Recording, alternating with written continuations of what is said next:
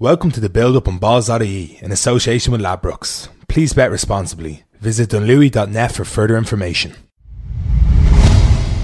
So we're delighted to be joined by Stephen Ferris. And Stephen, on Saturday evening, with about 20 minutes to go in Murrayfield, it wasn't looking like this podcast was going to be uh, too much of a celebrating one for two Ulster fans. But what a turnaround. Yeah, what a turnaround.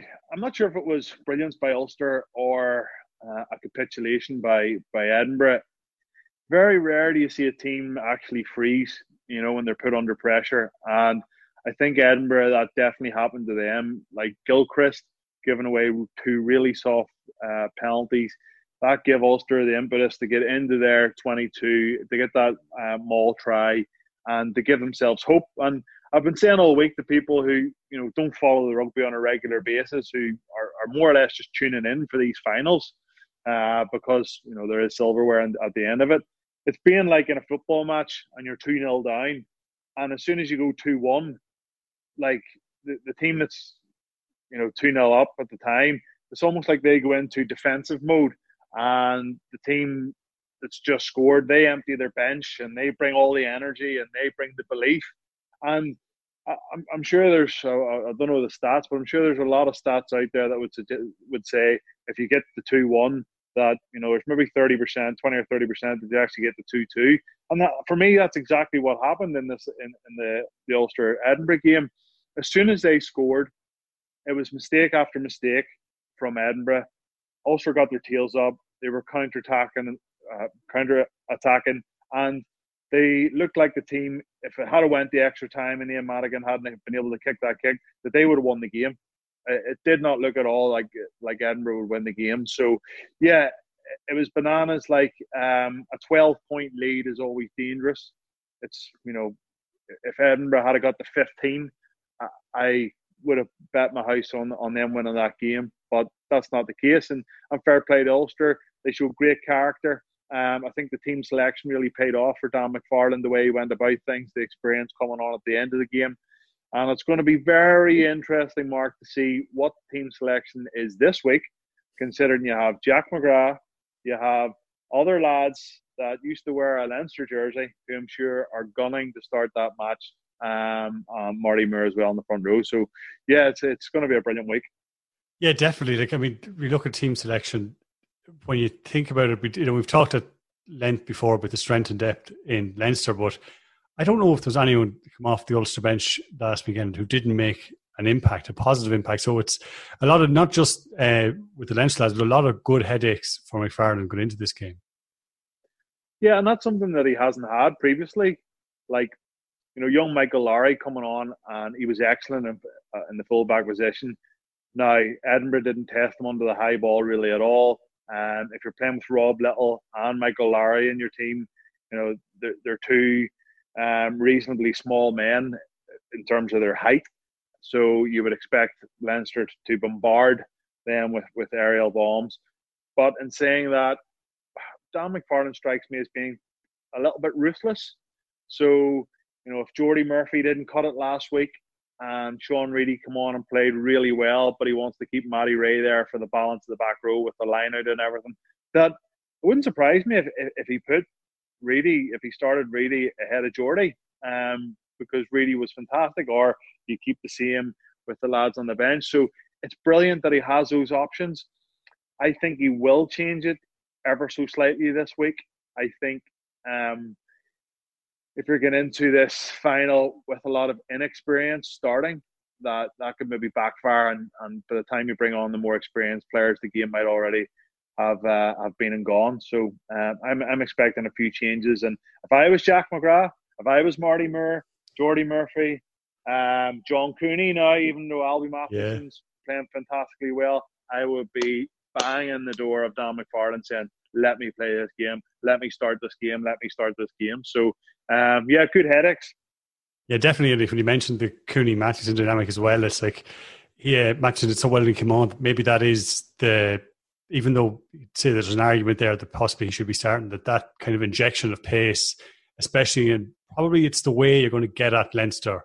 If they're going to have any way, if you look even you look at like say months compared to Munster's performance of the weekend against them, like they just kind of have to go not all out guns blazing, but you know, just give it give it a, a, go and try and actually get at this team. Play like the type of rugby probably that you see in the build up to Rob Lyttle's try at the weekend.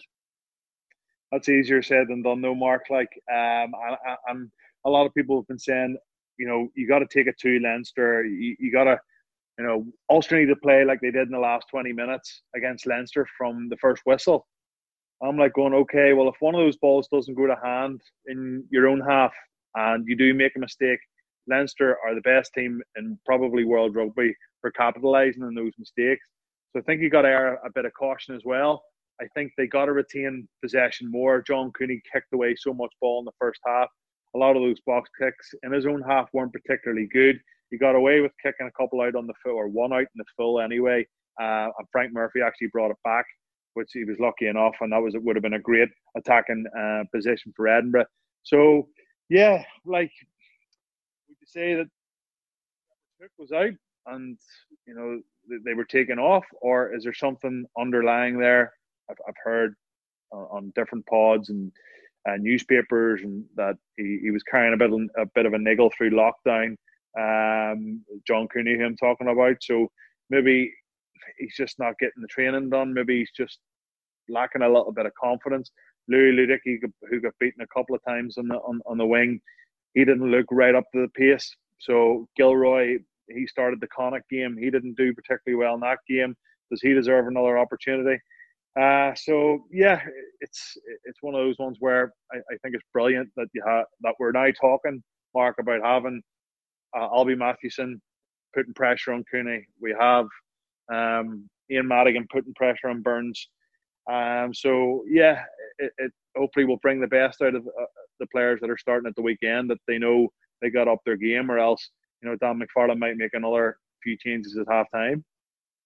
Yeah, and like from the Leinster perspective, I mean, we've talked a lot about Ulster here. You're, a lot of Leinster fans are probably going, like, why are you going to give us our credit? But it's probably credit to them that, like, what else is there left to say? I mean, on Friday night, that was, it's not a performance that uh, is going to live long in the memory, but it was one of those it's like, if you want to play this kind of way, we'll just get the job done. Yeah. Yeah, it is. And, like, Leinster have averaged, what, uh, 35 and a half points or 36 points per game so far this season in the Pro 14. And the last three games, they haven't really been anywhere near that. So, yes, they're still getting the job done.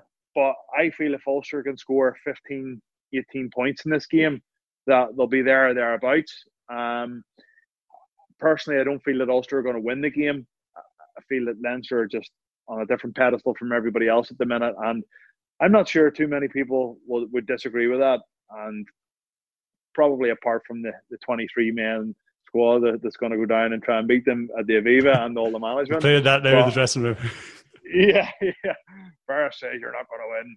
Um, I think it's just going by stats, going by previous uh, encounters, going by form um, over the season, going by form and results over the last couple of weeks. Like Mark, let's call it a spade a spade here. Ulster have played to their best potential for 20 minutes out of once 240 minutes. You know, that's the reality of it. And Dan McFarland will be t- telling his players if they can put in 60 or 70 minutes of where they were in that last 20 minutes against Edinburgh, their discipline, their set piece, their rolling maul, their defence, their pressure, then they're in with a shout of winning this game. So, yeah, Leinster for me have maybe played, uh, you know, half of what they can, and, and Ulster obviously a lot below that. So yeah, um, I can only see the result going one way, and I hope I'm absolutely wrong. In terms of the handicap, just look at here on Ladbrokes.com, it is uh, Ulster plus 10. Do you think they can beat the handicap? Yeah, I think they can beat the handicap. Yeah, again, like the, the bookies have got it spot on, haven't they? Really? Um, yeah. I would pro- I would probably go on, on, the draw on the spread. That that wouldn't be a bad. It's usually twenty five to one the draw on the spread. It's exactly so 25 if, to one, yeah. Twenty five to one. So if Leinster win by ten points, um, you know, ten quid in that you can fairly rack it up, uh, and they're they're not far away. They're usually not far away. So um, yeah, that would be an outside bet for me if I was putting a few quid on the match this weekend. Um, otherwise, uh, I'll go with my, my Ulster team Uh, expect a big performance by them and try and get within that 10 point gap. However, it would not surprise me if Leinster turned it up and rattled through the gears and put 30 points. We all know what happened back in 2012, Mark. I was there. We beat Edinburgh in a semi final at the Aviva, and we went out and got absolutely spanked uh, in Twickenham uh, a few weeks later and got beaten by over 40 points, a record score in a European Cup final. So uh, there's not too many lads in that dressing room experienced that, if any, or even in the management. So fingers crossed it's not even brought up because I feel that they can put in a, a much better showing than me and the team did back in 2012 when we played against Leinster in the final. Yes, definitely set up for an intriguing match. Well, thanks very much, Stephen, for taking the time to chat to us, and we'll talk to you again soon. No worries, Mark. Cheers. That's it from us today. Thanks to Stephen, to Kevin Doyle, and also to Donny for joining me on the show today. And thank you for listening. You can subscribe to the podcast by searching the build up on balls.ie on all good podcast apps. If you leave a rating and a review while you're there, it would mean an awful lot to us. If you're having a bet over the weekend, please do gamble responsibly. You can visit dunlewy.net for more information. But until we chat to you next week, mind yourself.